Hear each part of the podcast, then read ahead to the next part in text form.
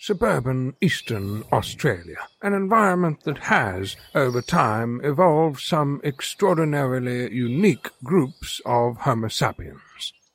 But today, we observe a small tribe akin to a group of meerkats that gather together atop a small mound to watch, question, and discuss the current events of their city, their country, and their world at large. Let's listen keenly and observe this group fondly known as the Iron Fist and the Velvet Glove. Yes, welcome back, dear listener. The Iron Fist and the Velvet Glove small group of meerkats gathered together in the leafy western suburbs of Brisbane, producing a podcast and a live stream for your entertainment and education. I, of course, am Trevor, aka the Iron Fist. With me, as always, Scott the Velvet Glove. G'day, Trevor. G'day, listeners. And for those of you that are keeping count, I am still on the dole. but you're having interviews, Scott. I am so having interviews. Yes, I've got an interview tomorrow up in yeah. Toowoomba, actually. Yeah. An interview on Thursday night down at um, the Gold Coast. And then as a real outsider, I'm getting interviewed via Zoom on Thursday morning for a position up in Tennant Creek. Right. Where the hell's Tennant Creek? Mm. I hear hmm. you say it's mm. ten hours south of Darwin. So right, okay. Hope they've got good internet, Scott. Yeah, exactly. mm. We don't have Paul with us tonight. No. Um, Paul, he'll be fine. He'll be with us next week. But lurking in the background, we've got Joe, the tech guy. Joe, welcome. Evening, all.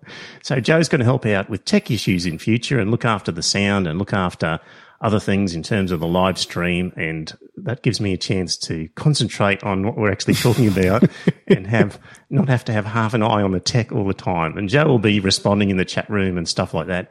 And if he thinks that we're talking complete shite about any particular issue, he'll also chime in and um, tell us where we're wrong. Um, exactly. Open invitation, yeah. Joe, to chip in where you where you feel the, the need. So, so, dear listener, uh, tonight on the agenda, we're going to talk a little bit about Robin Bristow and his uh, satanic activity.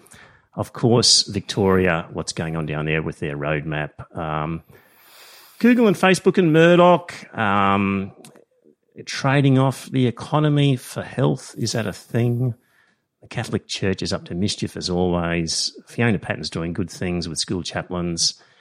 I've subscribed in my Facebook feed to Sky News. Oh, and, good God. exactly. It's just the things I do for you, dear listener. Seriously. My God, I, oh, the things I'm seeing there, I just. I thought I was a glutton for punishment where I sat down and I said, I'm going to watch this every night for a week. Mm. And by the end of that week, I was wanting to throw something at my television. Yeah, it well, was really shitty stuff. It, but it's also enlightening as to what's happening. And, and anyway, we'll get onto that. Yeah, uh, exactly. So anyway, let's talk quickly before about other things, just to follow up on Robin and his uh, satanic black mass up there at Noosa. So the latest news is that the venue, well, the, the police said that they didn't have an issue. They, they didn't see a problem with his event and didn't see anything particularly unusual about it. But the event management said, we're going to have to charge you, Robin, for security guards. Mm. So, um, uh, so that's a cost which he's going to have to pay for his satanic black mass that Hillsong doesn't have to pay. Exactly. And they hire the premises. Mm. So you know, uh, this immediately brought to my mind the equivalent situation of Bettina Arndt when mm-hmm. she was talking at Australia's universities, University. Yeah. And the local sort of young liberals, or whatever, wanted her there. And the university said, well, if you're going to have her, you've got to hire security guards because the extra risk. And the Institute of Public Affairs was just uh, outraged, Scott and uh, basically, I've, I've looked at what they had said at the time. They said security fees create a heckler's veto. The charge empowers the people who disagree to organise the biggest, most aggressive, and therefore costliest protest they can muster. The Liberal Club could ultimately be forced to cancel the event if security fees become too high. In the end, the censors win, free speech loses. Tell me how what's happening with Robin and the J at Noosa differs in any way to that. It doesn't differ in any way at all. It's just, you know, I can understand the venue wanting him to get security and that sort of stuff. However, if the Christians are genuine Christians, they should be there. They should be standing at the front, very silently praying for the souls of the people who are inside, and they should be not raising any hell about it all. So yes, so that had um, that had me thinking about Robin, and the other thing about Robin that he might contemplate, Scott. Um, as you know, it's difficult for people to come into Australia. at the moment. Only very special people are allowed in. Mm-hmm. The government has issued a series of um, criteria for special people who are allowed in. Um, people travelling at the invitation of the Australian government, uh, people providing critical or specialist medical services, um, people with critical skills required to maintain the supply of essential goods and services. Uh, a whole list there of super important people. In amongst the list, people providing critical skills in religious or theology fields. For God's sake. so, so um, You know, has anyone noticed the country has not collapsed with the closure of churches? well, You know, Australia has still managed to keep going without the churches every Saturday, every Sunday. You know, Yeah. So uh, I'm I'm trying to encourage Robin to um, call for um, somebody like Lucien Greaves or someone like that yes, to come over here, to come over. be, and yeah, to provide critical skills in in the theology of Satanism Satanism, yes, and um, and try and get special you know permission from the government. And why not just to test the boundaries? This is the whole point: is um, are these freedoms and these privileges uh, for everybody or just for a select Christian group? So it's for the Christians. yeah. All right. That's enough uh, on Robin. He's got lots of things happening. If you're not following his Facebook feed, you should. There's a great picture of him outside the Noosa council meeting that he had with the Lord Mayor. So have a look at that. Right. Scott, Yes, we had a terrible, well, we had an image of a pregnant lady being handcuffed in her pajamas uh, because she had in, uh, on her Facebook uh, encouraged people to break the law in terms of attending a protest about the lockdown. Your thoughts on on the lady in the pajamas? Um, I thought it was a little bit heavy handed by the cops. I can understand them wanting to make sure that protests don't get out of hand and don't have protests because Victoria is in stage four lockdown, is it? I don't know what the number is. yeah. It's just severe, whatever it's it is. severe I lockdown, yeah. you know, and you you got this you got this point that even outdoor you can't congregate any more than five people in an outdoor setting. So one would assume that even a moderately organised demonstration, you get at least hundred or so people there. And I refuse to accept that you can adequately socially distance yourself when you're in a protest and all that hmm. sort of thing. However, I did think it was just a little bit over the top the way the cops charged into this woman's house and arrested her and handcuffed her. You know, Like a it was squad. It was, yeah, absolutely. like, like okay, you've got a law that says don't have protests, and you necessarily don't have a law saying don't incite others to mm. break that law. But you, well, you could just go in and just charge her and say, "This is what you've done. You're charged. See you in court next week." Like the idea of having to handcuff her while they were assessing whether the situation was under control. For goodness sake, this isn't America. This we No, don't have guns everywhere. She was. The, it was the most domestic of was- situations you could possibly imagine. She was in her PJs. Yep. She was in her pajamas, and they handcuffed her. Yep. And she says, "I've got a was it an ultrasound appointment or something Yeah. like that? Yeah, she had to go and make, Hmm. and they didn't care. Yeah. You know, I, I agree with you. Totally should- unnecessary. I think they should have gone in. They should have said, "You've been charged with inciting this riot, with inciting this um, protest. Hmm. We'll see you in court next week." And that would have been the end of it. There's a thing called a notice to appear. Yeah. So you can, you know, police can give people a notice to appear, which Yeah. is appear at the magistrate's court at this day, at this time, and your matter will be dealt with. You're, Hmm. you're charged with whatever offence it is. And, uh, you know, well, okay. You can't really blame Dan Andrews for that. Like, he doesn't instruct the police, the how police to do their job. The police were clearly overstepping the marks. Yeah. But he should have come out, I think, and have said, you know what? I don't think we need to handcuff pregnant women. women behind their back. Exactly. Just give them a charge and, and make Yeah. your way off, and we'll deal with it as a civil society. Joe? They did want to seize the phone and laptop as well. yeah. And So, Okay, so well- it wasn't just a notice to appear. They they were actually searching the house. Okay, take that, but Yeah. You know, what are they going to do with that in all seriousness? Are they, it's because they just want to. It's her Facebook account. Is she going to say, "I didn't do it," and they're going to? What What's the benefit I, of? I've, I've no idea. I can't imagine the benefit in actually taking seizing that. her equipment. Yes, they've got all the proof they need, unless she's going to claim somebody else hacked her account. And Uh, un- actual, unless they're trolling for other yeah, information, yeah. Well, okay, if that's the case, Yeah. co-organisers or okay, well, they, they could have taken her laptop away and then sort of said, "We'll hand it back to you next yeah, week. you're yeah, you're under arrest. Where's your laptop? Thanks. Yeah. See you next week. We'll see you next week." Yeah, but they didn't need to handcuff her. Yeah. So, And had they have not handcuffed her, it probably wouldn't have made the news the way it did.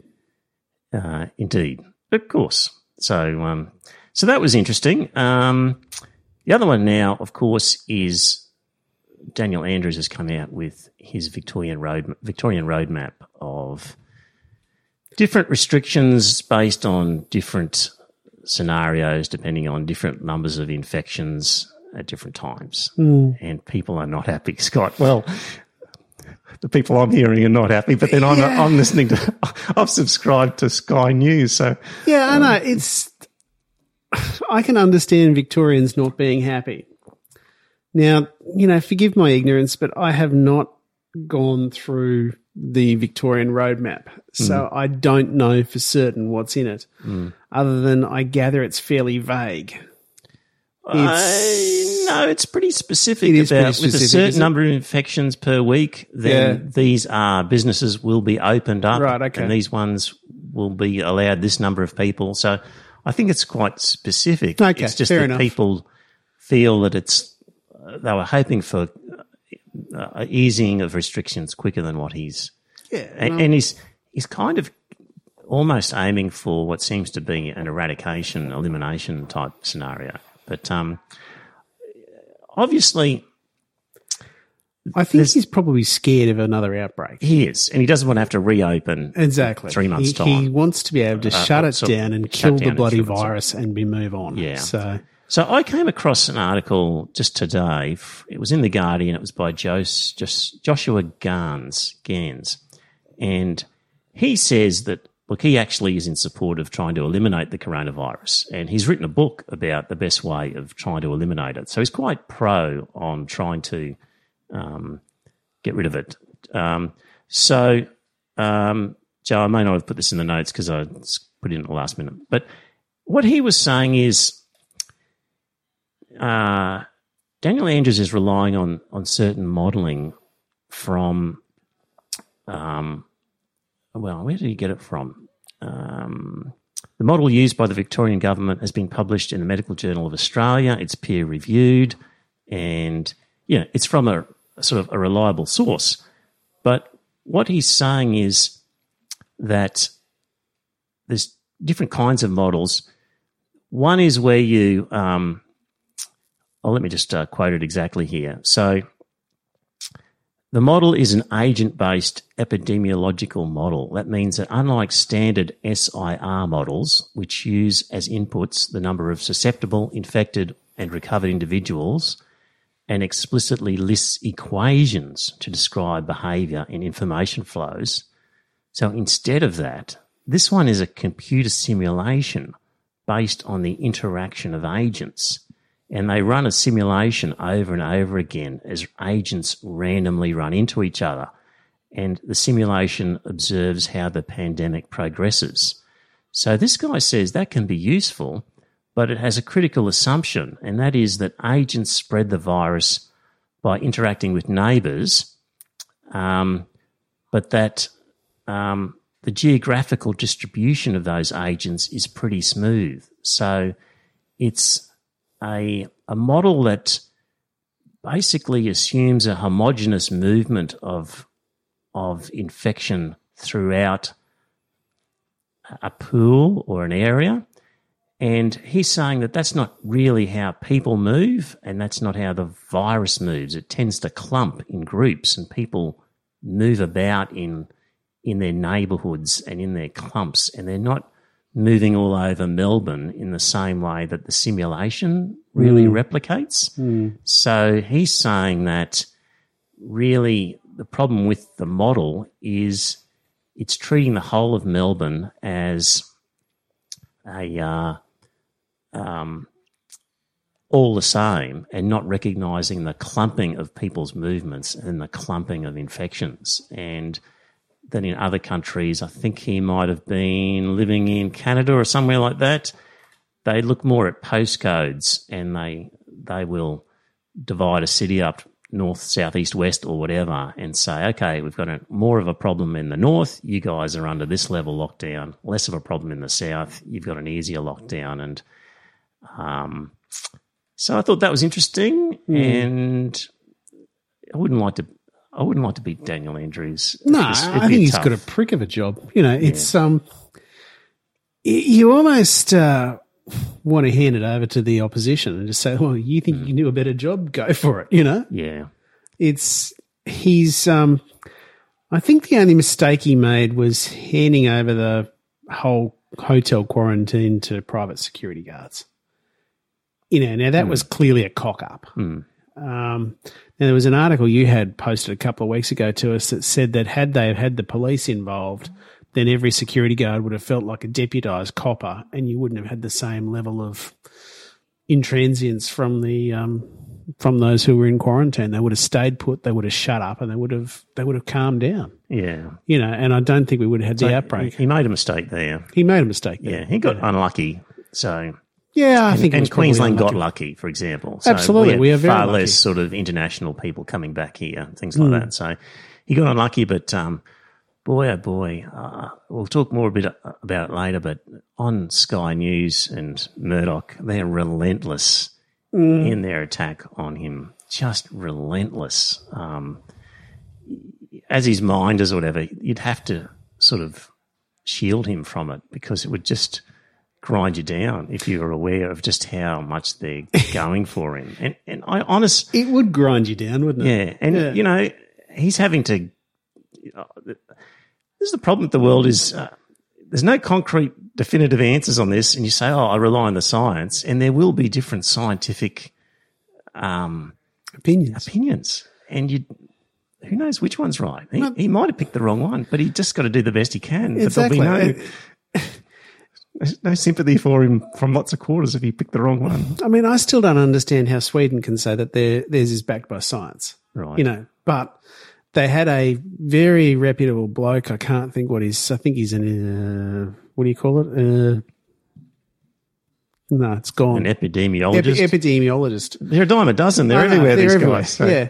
But this guy was a very reputable epidemiologist, and he came out and said, "No, you want the you want to you want to sort of look after your old people and that sort of stuff, but you just allow the virus to take its course." Yeah, but it seems you can find an epidemiologist or a Nobel Prize winning sort of medico Yeah. Of a sort of related, close enough field hmm. that would normally give you some confidence. Hmm. Who'll say completely the opposite hmm. of what another group is saying.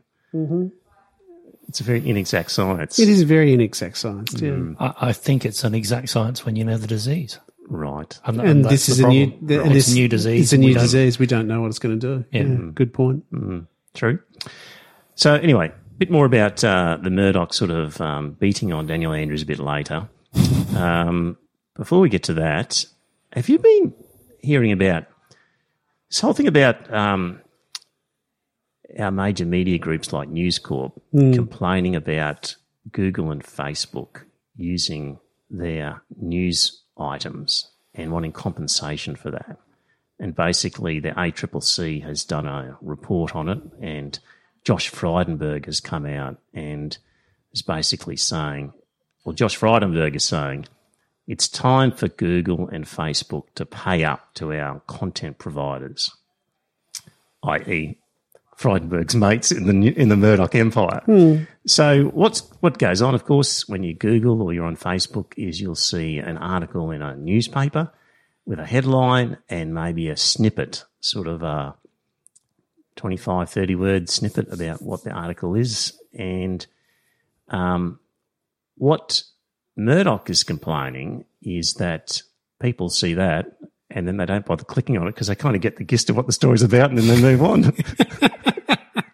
say, We've provided this, you know, this information and you guys are breaching copyright. But you are, under the copyright laws, allowed to provide a certain amount of reference to to work such as that without breaching copyright. You can't you can't um, you can't copy it verbatim and just replaster it on your own website. But you can certainly refer to a snippet of sorts. Is not a breach of copyright, and so um, so anyway, the ACCC's looked at it and said, "Oh, probably good if they could have a bit of a meeting because there's basically a a power imbalance where uh, these guys are just thousand pound gorillas compared to poor old News Corp." Yeah, News Corp's a two thousand pound gorilla. Yeah, but um, there's no. So News Corp wants them to pay, and um, and others like um, yeah, traditional media here in Australia want them to pay something. There's no way Google or Facebook are going to pay a cent to our media, and apparently in Spain, the same problem occurred, and Google and Facebook said, "Well, we're just not going to have you on our on our platforms." Then, And did you hear what happened after that? yes, Yeah. Yeah. The existing media companies in Spain had a flood back of people buying the newspapers yeah, and all that sort of thing. yep. And Google and Facebook weren't involved in handing out news or anything like that to the rest of the country. It actually worked to the advantage of the Of the big, existing the big players. the existing big players, yes, a la Rupert Murdoch. yeah, but um, you know, and the ACCC is saying, "Oh, we really don't want a situation like that. We Hmm. don't want um, that to happen because we see it as a useful service for people to be able to see news snippets and things on these platforms." But um, personally, I don't want to see it. As much as I hate Google and Facebook for not paying any tax at all, I hate Murdoch even more. The thought that they uh, so um, yeah, I, I, it wouldn't surprise me if we get to the point where they actually just don't appear on in twelve months' time. Google and Facebook may not have any Australian news content appearing in the way that it does now. Yeah, it wouldn't surprise me either. Hmm. You know, it's um I think it is probably designed to try and back up Rupert Murdoch's business model, Hmm. which is, you know, dying, but still in all it is still there. So Mm, yep. So, so anyway, we'll see what happens with that one. Um, I guess while we're still on that, we might as well talk about um, about Sky News and, and just and just the whole Murdoch empire. Honestly, Scott, watching this, um, watching these guys at work on this Facebook page, it's so much opinion based stuff. They've got Chris Kenny, they've got Credlin, they've got um, Alan Jones, they've got a whole bunch of these guys who are just giving opinion. They're not, and they are so rabid in their commentary. Like they, they're so over the top. Where where Daniel Andrews is a disgrace. He's a dictator. He should be removed from office. He's like they the extreme language that they use to denigrate people on the left. You just don't hear the left talking about the right in the same way. And when you go into the the comments section of of this as, as well and just have a look around, like there's no way I'm about to make a comment because I just I, I can only take so much. But um, man, they are so hot in there, and it really worries me, Scott. Like to me, this is Fox. Fox. If you're looking at America today and you're seeing the riots, you're seeing the division in the country, you're seeing of Fox what News. it's come to. uh, Fox was a huge accelerant in getting to that position, um, and Rupert Murdoch And Rupert Murdoch was sitting on the sideline. Well, Rupert Murdoch owns Fox News, doesn't he? yeah, yeah, it's responsible for it. exactly. And the sort of division that they created over there, they're just working on right here. Uh, It's just, it just worries me that um, it's creating such a divisive sort of atmosphere. And and the thing what these guys do is they shift the boundaries of the Overton window. So what they do is they they are so hard extreme right in their views that it then makes something slightly more central of that seem reasonable. Exactly. So the Overton window is um, got a link to an article here that was talking about it. Um, you might have heard about it, dear listener. In March um, 2003, at a wedding reception in the Harvard Faculty Club, Lawrence W. Reed gave a toast in honour of the friend who he was serving as best man, one Joseph P. Overton.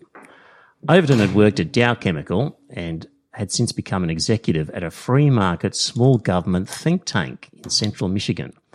Among his duties at the Mackinac Center for Public Policy was raising money, and in doing so, he had made a brochure that would become his legacy. Overton was trying to describe the role of think tanks in a society, and he posited an idea that would become uh, come to be called the Overton window. In a given society, at a given moment, there is a range of policies politically acceptable to the mainstream. Uh, a 70% top tax rate and a 20% top tax rate are both within this window in America today. Abolishing taxes is not. Generally, the theory went politicians will only purpose ideas that fall within that window. It falls to think tanks and others to propose unpopular things outside of the window in the hope of shifting the window and making the previously unthinkable achievable. Sky News and a whole range of right wing think tanks that that they get on there that they interview and that and that also appear on the ABC as part of panels are all involved in shifting this window so the the right edge of that window so far to the right that that anything slightly more central that is acceptable Considered left wing. Yeah. or, or just acceptable. It's not so crazy. Yeah. Yeah, yeah. So I think that you're dead right on that. And, um, you know, I even look at a, the case of a very good friend of mine who um, may or may not be still listening to the podcast, but he was, um, when I first met him, he voted for the Democrats. And then he started voting for the LNP. And now he's very much a real Sky News right winger. You know, he watches The Outsiders or something like that on Sunday yeah, morning. Dean, yeah, Yeah, it's really quite sad to see it happen, actually. yeah. Anyway, I, I just would love to be able to do something to him, like that uh, guy that you talked about, that his family turned off his access to right wing media. Yeah, while he was in hospital, Yeah. they um They they, delete- unsubscribed him from Yeah. all these things and changed his password so he couldn't. And he just evolved back into a decent human being. I would Yes. love to do that to him. But yeah, Yeah, it's yeah. just one of those things. Uh, you know, Paul's not here to defend himself. Hello, Paul, and you can defend yourself next week. But Paul often posts things from Rowan Dean or the Spectator, and I just think to myself, would you post something from the Liberal Party? Like, I, I, would you post a Liberal Party press release? But but conversely, um, this idea of anti-racism, um, which, which I think is very extreme on the other side, is becoming mainstream now. Uh, and so I, I think the window is being pulled in both directions. A- And what would be seen as very extreme views, this idea that if you're not actively anti-racist, you are a racist. Yes. That, that there is no grey. There's only black and white. Yeah, and we're going to cancel you now. Yeah, Well, The exactly. J.K. Rowling thing and all that. Yeah. Uh, so, so uh, this isn't happening in a vacuum. yes. Uh, Fox News is having an anti-reaction as well. There- there- There's the other side that is. Yes, but you, okay. Here's the thing, though: is is I think the extreme left is extreme. The left has gone extreme when it comes to identity politics, and uh, I on those issues of identity and uh, cultural appropriation and those sorts of things. They've they've gone. I agree with you. They've they've done the same thing, but when it comes to say just economics and tax and and economic arguments, I don't see the left doing anything like that. I see them being way too way too central and right wing. If anything, you don't hear any um, support for socialism, if you like. No, I mean Uh, the, the, the just- idea of a UBI certainly hasn't. I, I'm very surprised that there hasn't been uh, a much bigger discussion, whilst uh, a, huge number of people are unemployed, about how do we fa- fix. Um, Yeah. So, so the the left has given up the fight on on the economic taxation and sort of social welfare argument. They they they don't fight back against the sort of I, Oh, I don't all think the taxes. left are interested. no, they're not. And um, so, but I agree with you about you know the the, the identity politics thing. So um, there was a thing recently with uh, just the other day where Paul Keating was. Um, Yeah, that was very powerful, wasn't Yeah. it? Yeah. So he was on- really let them have it, didn't he? So he was on Fran Kelly's um, Yeah. program. AM. Yeah. And they were talking about the superannuation guarantee. And he was saying it's due for an increase. Uh, it's that increase from nine, to nine and a half. or- nine and a half percent Yeah. going up to twelve percent. uh, it's been delayed over the years, and Fran Kelly was pushing back at him and basically saying, "Well, clearly we can't afford this, um, and how can we do this in this economy?" And she just kept pushing this line, and he just battered her away every time. Like he just. He basically just stood up for an idea and sold an idea. And really, what he said was, well, I introduced this superannuation, you know, after the worst recession we'd had in a long time. People said you can't do it. Economists then were saying we can't afford this. And of course we could afford it. We did it and we can. And that was in hard times back then. They'll always say now's not the appropriate time. and, uh, and and she made a point, for example, well, you know, uh, people won't get their wage rises if employers have to pay a superannuation rise. And he said, they're not getting wage rises anyway. Like the, the wage rises aren't happening. This is the only rise they'll actually get is if you do a rise through superannuation. So, um, he talked about productivity and how much productivity has increased over the last 10 years. He had the facts and the figures and said all those productivity increases have Gone gone straight to the employers. straight in the hands of employers. Uh, wages have been stagnant. Um, this is not a cyclical thing. You don't adjust your superannuation based on the cycle of the time. It's it's there for the long term. It's not meant to be something that fluctuates with the good and the bad times of the economy. Really, really good salesman. I- and- You know, I really miss Paul Keating. Actually, you know, um, I didn't like him at the time because I was a card-carrying Liberal Party member. But you you look back on him now and that sort of stuff, and you think to yourself, "Yep, that's exactly the type of thing that you want a leader to be saying now." yes. And he's, you know, he had um, some fairly unkind words about um, Albanese and um, Plibersek. I can't remember exactly what he said. But Well, this was the Crikey piece that I sent you. In Yeah. the Crikey piece, it said um, basically what a great job Keating did. And the melancholy conclusion about Labor at the moment is that leaders like Albanese and Plibersek never bothered to get their head around the complexities of such to be able to sell it. And the economic burrheads, such as Jim Chalmers, are so free market oriented as to be almost as hostile to ideas of national development as the right. I think he's right. I, hmm. Yeah, I, I get the impression they don't understand this stuff well enough to be able to sell it. I think Well- that's, you know, the fact that they allowed us to raid our superannuation, yeah, that is something that I think the government really should be taken apart for doing. Mm. You know, you can go in there and you can take 10 grand out. yeah.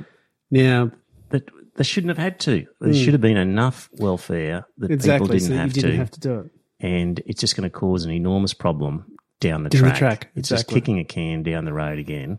Um, in the chat room, thanks to everyone who's participating in there. Tony says, at what point does Sky News have to be rebranded as Sky Opinion? I think at this point right now, Tony. Um, Well, okay, Sky Sky, News, uh, Sky News up until after dark is fine. You know, it is a very good news service, but after Mm. dark, it ceases to be news and becomes opinion. yeah, but and on their Facebook page, all they do is, Is give you the, the opinion, opinion, piece, and it's yeah. So um, I just want to cycle back to superannuation. So w- it appears that the the conservatives uh, don't like the superannuation scheme, Scott. And do you know why? Why- Why would they not like it? Ah, because it's uh, another source of money that's not from the banks. Yes. Yeah. So there's a couple of reasons. So that's one. Keating actually in the interview describes uh, some of the infrastructure projects in Sydney and saying that they're funded through the superannuation funds rather than the banks, and that the banks aren't really able to fund that sort of thing. And so super funds are are in competition with the banks to some extent or if not with them, then with international sort of groups. And uh, the Liberal Party doesn't like that because they don't control these super funds because a lot of the big ones are industry funds and they see them as being controlled by Labor.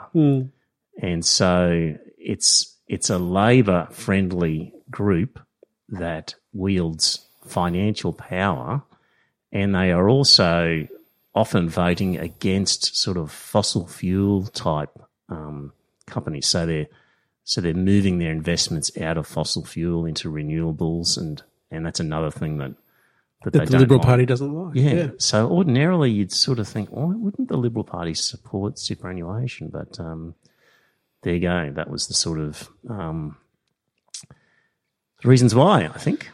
And thank you very much, Tony, for your appreciative uh, comment about me. Thank you. Okay. I truly appreciate the glove and his honesty about his historical positions and where he's changed his thoughts. Yes. Thank you, Tony. Yes. So Glove, of course, was a card carrying member of the Liberal Party. I was. Yes. Right. Uh, I've chopped and changed over a few of my topics here, but uh, let's go back to. Um, I just want to mention um, my son is studying at the moment, and one of his textbooks had this thing about Woolworths, just talking about you know big companies and the information they have, and um, so Woolworths obviously can look at people's spending habits with their loyalty cards and their access to transactions, and um, and they started selling insurance.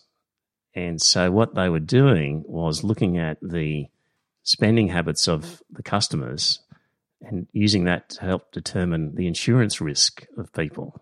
And what they found was that uh, the company's data analysis found an interesting correlation. Customers who purchased relatively large quantities of red meat and milk had far fewer car accidents than customers who purchased relatively large quantities of rice and pasta. Uh, they purchased petrol at night and they drank spirits. So, um, so yeah, so so people who, who bought lots of rice and pasta and who bought petrol at night and drank spirits were a higher risk than people who um, who didn't.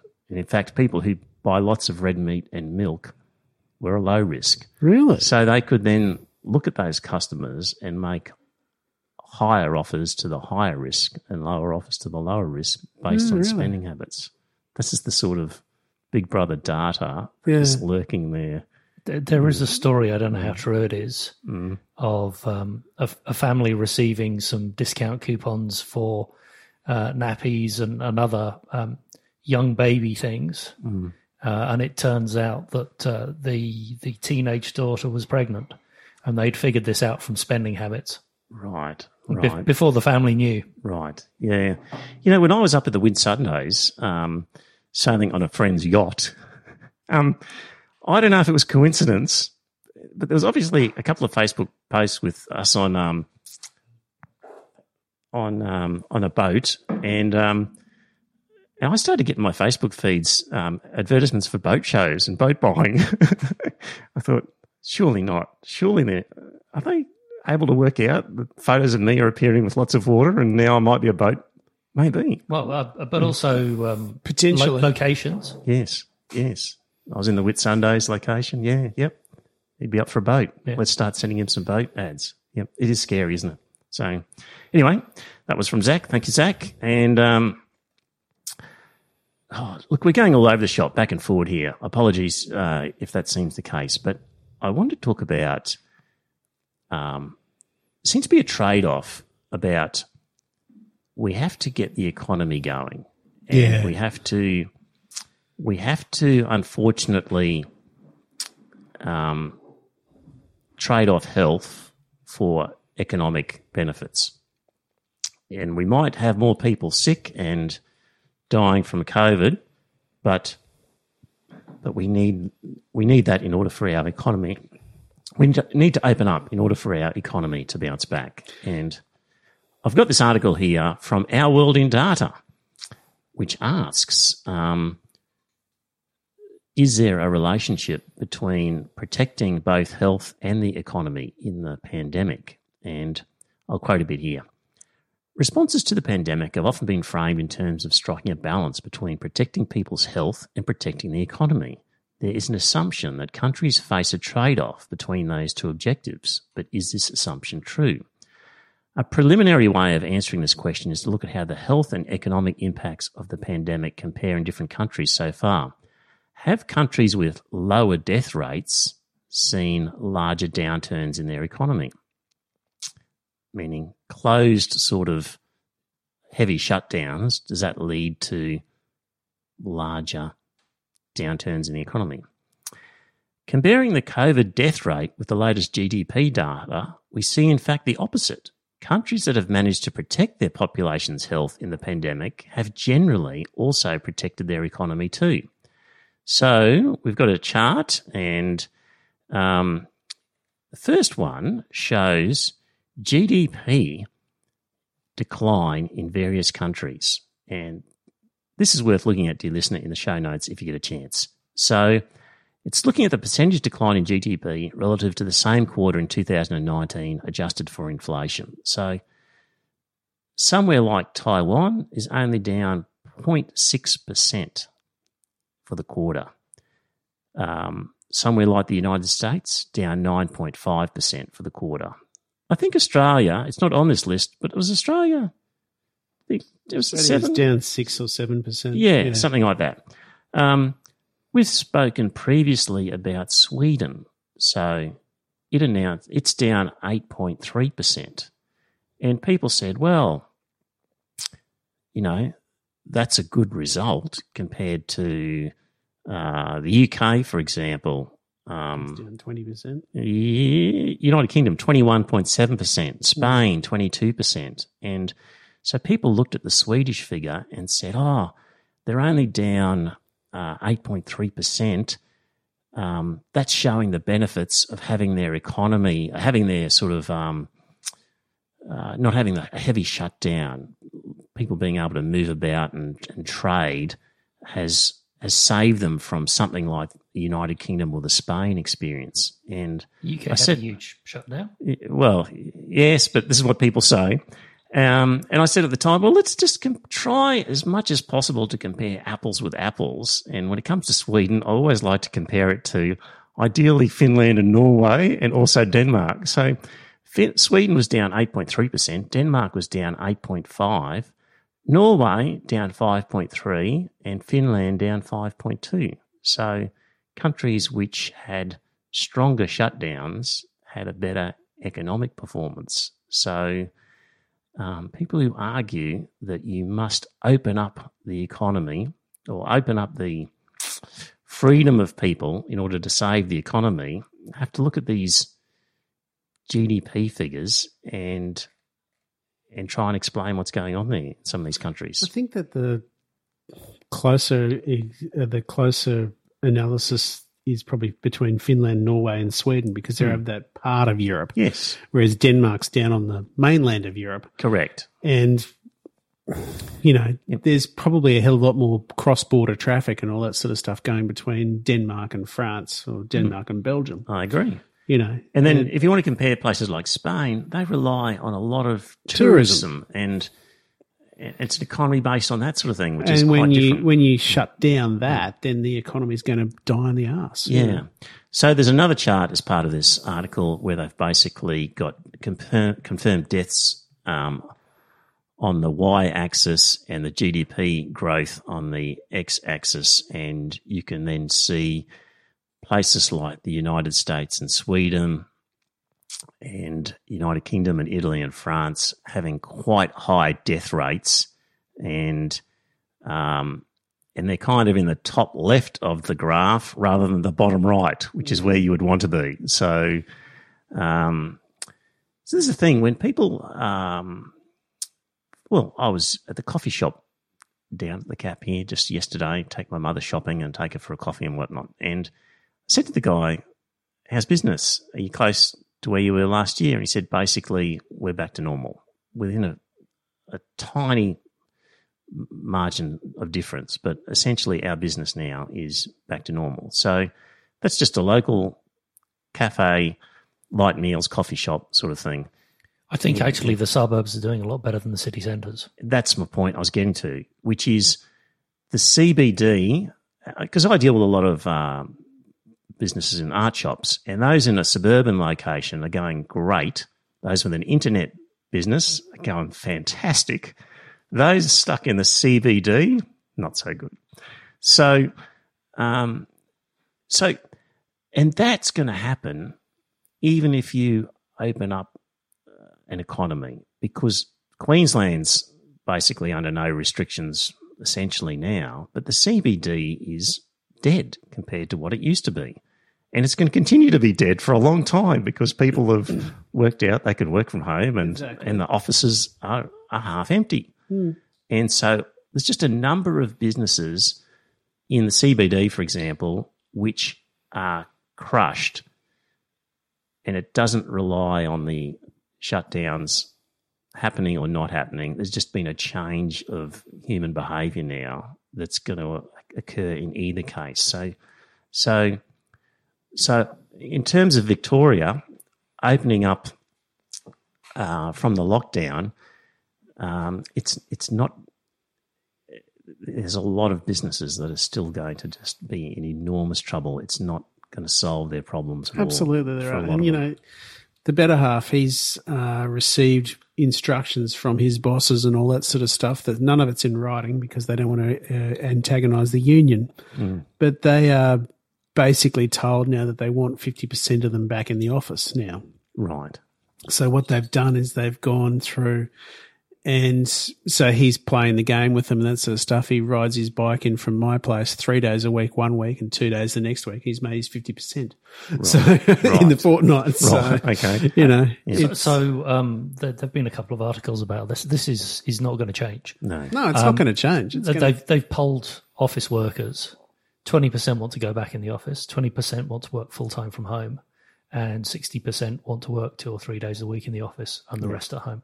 Pe- people historically, employers have been very very loath to let people work from home, uh, and I think because of this, uh, the employees are just going to say, "Well, it worked. You know, we've seen it work. Uh, I'll come in for whatever I need to." Yes. Yep. And genuinely, people will see that people are productive in any event. Like people get stuff done. So, um, And, and you know, uh, just think of the, the traffic off the road, the Hmm. shorter commute times for the days that you do go in. It- there, there, there is a huge knock on effect. mm. I just know myself with the car. I, I, I just don't put as much petrol in it as I used to. It's, it seems to me quite a rare event to actually fill it up with petrol these days. Just I'm, I'm moving around less. So yes, so that's all to take into account in terms of the economy. And um, speaking of the economy, still, um, uh, this is from the Australian. Um, talking about the share market. People talk about the economy and and say, for example, people will say, "Oh, Trump's doing a great job. Just look at the economy." And what what they're talking about quite often is the share market. And you know, until COVID came, the share market boomed under Trump. Um, during his period in office, no doubt about it, it went up. There's also during the Obama years, it went up a similar amount. Like it also boomed under Obama as well. So um, there's a, a real disconnect happening between the share market and and the real economy. So this article says that um, uh, talking about Apple, it issued a four for one split of the shares, and it was the fifth time they've done that since 1980. And after splitting the shares, the shares immediately added 3.4%. But there's no reason for this. Exactly. Just cutting up the shares into four. If they were previously $100 and you owned one of them and you now own four of them at $25, that should not mean you own four of them at $26.50 or whatever just because they were split up. Um, electric car manufacturer Tesla announced a five for one stock split in August. Um, the shares surged by 12%. And this, according to this article, in the past 21 days, Tesla's share price is up by about 50%. And the only announcement of any note during that period was the stock split. And Tesla's shares are up 577% since the March lows, and Apple is up 140%. Dear listener, if you look at a chart, I'll show you of the US Dow Jones. Um, you can just see that it was on this incredible climb. It absolutely plummeted with um, the sort of COVID crisis back in around about March, and pretty much has made up nearly all of that loss. It's nearly back to where it was. But if you look at the uh, the sort of fundamentals of the economy and how much widgets are going to be sold and how much services are going to be bought, it's clearly should be a negative outlook. The share market's just operating completely The share in market, the opposite of of yeah, and, and I think you're right there. But um, the share market traditionally seems to be ahead of the economy. It hmm. appears to be a leading indicator. Hmm. So what that's predicting there is a greater time ahead for the US economy. yeah.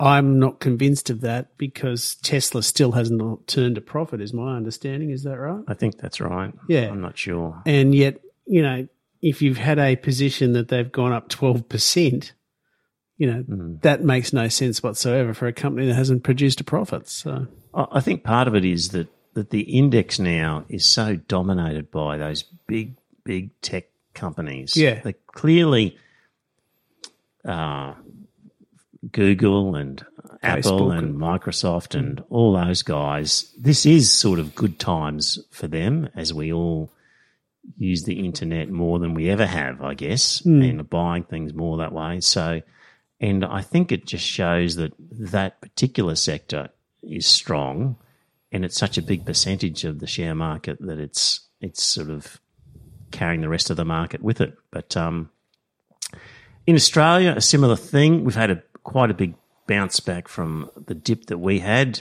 and we're kind of back to uh, early 2019 figures. And just according to this article that I've linked to, um, he says it seems the local market is not immune to the optimism surrounding loss-making companies either. 63 companies in the All Ordinaries Index gained 20% or more this reporting season. But what Josh Clark from QVG Capital points out is that of the top 10 performing stocks in the All Ordinaries Index, none made any free cash flow for the period. Of the 20 best performing stocks, only four made any free cash flow at all. Your argument, though, Scott, is that they look at the future and they say, well, they're about to. So it's one of the because, theories. because clearly looking into the future, Yeah. the, the world's rosy. Exactly. That's the whole point. I, I'm just repeating something that's been said to me before. I don't know whether or not it's true, but it's one of those things. Hmm. I've previously talked about, of course, how Yanis Varoufakis says that um, basically all this money that is injected into the system doesn't find its way into companies who actually produce things. It's it's just given to companies who do a share buyback and increase their share price. Exactly. So- you know, that, that, I think there's something there. Speaking of financial shenanigans, uh, the Catholic Church. Dear listener, that was fucking crook, wasn't it? dear, listener, we have a system where we look at the socio-economic background of the parents in a school and we say that poor poor families need more money to educate their kids than rich families and there's good evidence to show that it's cheaper to educate rich kids than it is to educate poor kids just the way it works so the government says if you go to school with a low socio-economic clientele we'll give you more money per head than than a, a rich school. And for most schools in Australia, the check is sent direct to the particular school. But we have a strange system where, with the Catholics, instead of sending a check to each individual Catholic school, we send the check to the Catholic head office based on the aggregate of what it should be, and we trust them to dole out the money to the individual schools according to the formula that we've provided the money. Is anybody out there shocked to learn that, in fact, the Catholics, instead of dividing it up the way it was supposed to, in fact, took money off the poor schools and gave it to the rich schools? So really? The, I'm stunned at that. Yeah. I, I, I thought this was a common knowledge a year or two ago. Common knowledge, but the actual specifics came out. Somehow the APC got hold of documents and were able to piece together the numbers and work it all out. So we've actually been able to put numbers to it.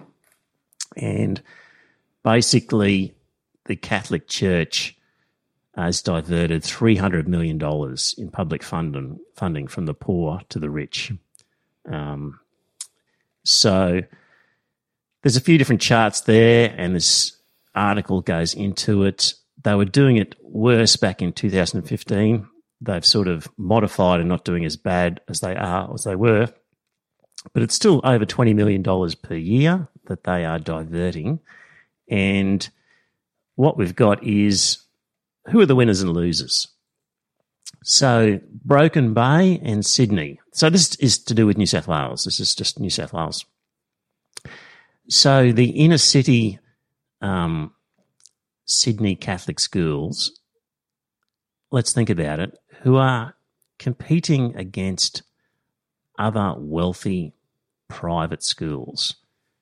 And they've got to have the facilities. They've got to have the swimming pool. They've got to have the driving range, the pony club, or, or, you know whatever the music hall, the other um, glitzy bits and pieces that you need in order to compete with um, for the uh, for the upper class Sydney clientele. And what do you do if you don't have the money? You rob it from schools in the Maitland, Newcastle area, Bathurst, Wollongong, Lismore, Armidale, Wagga Wagga.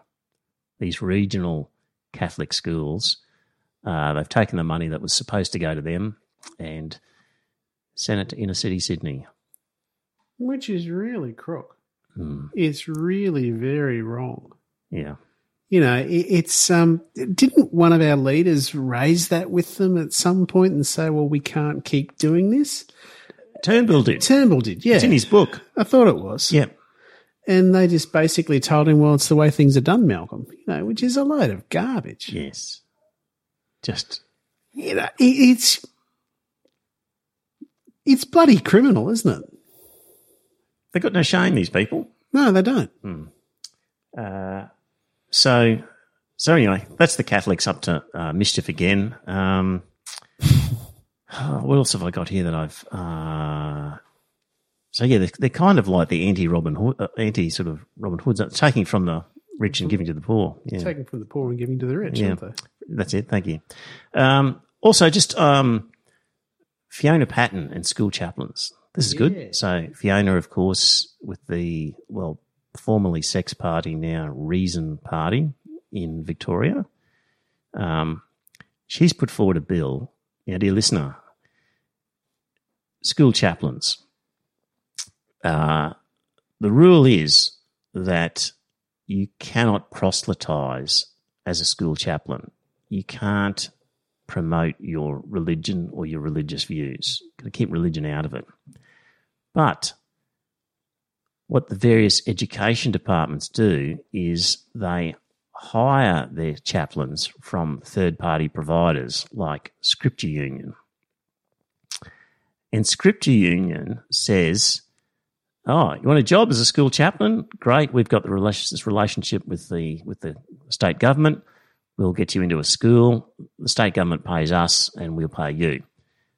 By the way, I remember looking at the figures once, and it was something like the state government paid Scripture Union fifty dollars or fifty five, and Scripture Union paid the chaplain about fifteen. Yeah, mm. like they took most of the money. Mm. Poor guys are earning nothing.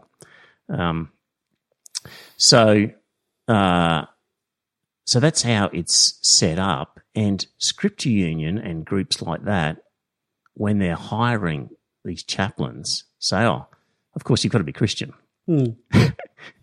and and this cannot be challenged under the uh, sort of normal discrimination laws, apparently. So, what um, what Fiona Patten has done is proposed a bill that says now that rather than going through these third parties when hiring chaplains, the education department has to hire them directly. And that will then mean that the hiring is subject to the normal Equal Opportunity Act and and things like that. So so there won't be a preference for Christians. There won't be any relevance at all mm. as to whether you're Christian or not. So, oh, Fiona, good luck. I hope, oh, gee, I hope that gets up. That'll be interesting to see what responses come from that. From but, the right wing Christian nutters. Yeah, yeah, but that's a really elegant and simple solution. I like it. Is, yeah. uh, there's, a, there's an elegance about that in simply saying we're going to go direct. We're going to cut out this expensive middleman, and we're going to fix up a discrimination issue all in one go. Mm. I, I, I like the way it's done. So, yes, so that's that. Um, what else have I got here? Uh, oh, Tony Abbott, Scott. Thoughts on Tony Abbott and tell the listener what he's doing? Uh, he's now been hired by the British government to be a British uh, trade envoy. So he's going to go out and he's going to work for the British government to get the best trade deal he possibly can for the United Kingdom, even though he used to be Australia's Prime Minister. You know, he was born in the UK and all that sort of thing, but he came over here, became naturalised, blah, blah, blah, blah, blah, became Prime Minister He's still getting $300,000 on his government pension. And he's going to turn around and uh, presumably work for the betterment of his new employer rather than his old employer. Well, a trade agreement between the UK and Australia would require a lot of negotiation, mm. a lot of trade offs. Mm. Okay, we'll give you this, you give us that. We'll give you this, or we want X percent on this, percentage on this you give us that. Like, there's just a lot of wheeling and dealing. Absolutely. There are winners and losers. Mm-hmm. Our former prime minister is a fucking traitor. He is, yeah. Because he's going to be arguing. He's going to be arguing for a different, for a different he's government. He's not there for a fair deal for all. No. He's there for a good deal for the UK. That's who he is it's an adversarial process. Hmm. And um, the, the UK press, a lot of the MPs in the UK do not want him either. No, no, with good reason. So I just. Uh, I thought Rex Patrick hit the nail right on the head mm. when he said that. Um, labelled Abbott's appointment a disgrace and called the former Prime Minister to be forced to register as a foreign agent under Australia's Foreign Influence Transparency Scheme. Absolutely, he should be. Mm he's a foreign agent. Yeah. You know, it, he seems to fit the bill because I wasn't aware of this foreign influence transparency scheme. But essentially, anyone who undertakes a registrable activity on behalf of a foreign principal, which um, is basically if you're doing a sort of a lobbying type role or a communications type role on behalf of a foreign government where you are trying to influence a decision of an Australian government, then you need to register um, uh, as a foreign agent. And it would seem that Tony Abbott is He's doing exactly hit- that. He's although, probably met, he's probably hit the bill there. yeah, although I think you have to do it in Australia. So, but as, as part of this role, for sure, He's he'll be be in Australia. here, yeah. he's not going to be doing it all from the UK. I would have thought. So, It just it really grinds my gears Hmm. that you've got a position that I don't know if he's getting paid by the British government or not, but no, he's not. It's He's some sort of yeah, okay. Well, free role, why? right? Anyway, um, because Australia's paying for it. Yeah, he doesn't need to be paid because we're paying him We're wage. paying him. We're paying him his, Exactly. his, his Thank form you. parliamentary pension. But you know, it's what really pisses me off, gentle listener, is that you've got this situation that we really ought to have a five year point where you can't go out and work for the private sector That's right. after you've left Parliament. If you've been in a cabinet position, or as he was, the chairman of the board of cabinet, then I think that you ought to be barred from working for anyone for five years. Anyone that has a contract with the government Well, th- or, or a lobby group for companies Yeah, that have I a contract agree. with the I agree government. So- wholeheartedly. So, if a you know if a, somebody from the National Party wants to go back onto their farm and run their yeah, cattle then they farm, should be able to go and do that. go ahead. And uh, if somebody wants to resign and go back to their fish and chip shop, you know, go. But if Hmm. the company you're going to work for has a has a, a business relationship with the government, or the lobby group lobbies for people wanting business relationships, it just shouldn't be allowed. I agree. You've You know, it, it's really, and you know, because Abbott's going to have all the secrets in his head. He's Hmm. going to understand exactly what we can afford to give up Hmm. and how much we can afford to give up, and that'll be Britain's starting point. Hmm. You know, it, it's really very criminal. He, he might also have intelligence from Asia. could have. You're right. You could have, access yeah. to secret information. Indeed. Good point. Anyway, on Sky News, uh, Peta Credlin said he's, he's a great guy and and stop your whinging. Yes. I I wonder why she said that. I've said plenty about Peta Credlin in the past, and I won't continue Yeah. boring people with it. Yeah. So um, so there we go, dear listener. I reckon. What are we up to? Uh, that looks An hour about 10. Yeah, an hour ten. That'll that's that's good. I think we'll probably wind up pretty quickly. Um, uh, I think next week, now that we've sort of settled in with Joe here, I'm keen to so, sort of hear from people um, over Zoom. So we might call at the end next week at this sort of point, and if you've got something you want to say, you've got an idea, um, we'll let the Zoom details out, and you'll be able to call in and give us your thoughts. Not guaranteeing that you'll make it onto the actual audio podcast because you need a certain level of interest. You've got to say something interesting and insightful in order to make it. So don't be offended if you get cut um, from the actual final podcast, but uh, you'll get on the live stream anyway. So, so we'll probably try and give that a bit of a try next week. So, um, so yeah, so that's uh, on the agenda. So, all right, Joe, thanks for controlling the tech stuff. Magnificent. Thank you. That was good. My pleasure. Scott, thank you. No worries, Trevor. I'm here next week. We'll be here next week. Paul will be back as well. We'll talk to you then. Thank you very much for listening. Bye now. Thanks. This is my first time at Davos, and uh, and I find it quite a bewildering experience, to be honest. I mean, 1,500 private jets flown in here to hear Sir David Attenborough speak about you know how we're wrecking the planet. And uh, I mean, I hear people talk in the language of participation and justice and equality and transparency. But then, I mean, almost no one raises the real issue of tax avoidance, right? And of the rich just not paying their fair share. I mean, it feels like I'm at a firefighters fighters conference and no one's allowed to speak about water. I mean, this is not rocket science. I mean, we can talk for a very long time about all these stupid philanthropy schemes. We can invite Bono once more, but come on, it's we got to be talking about taxes. Yeah, exactly. That's it. Taxes, taxes, taxes. All the rest is bullshit, in, in my opinion. Well, dear listener, did you enjoy that episode of the podcast? If you did, I've got a favour to ask. Uh, first up, tell some friends. Let them know about the podcast. You'll be discussing something at some time, and you might be repeating something I've said.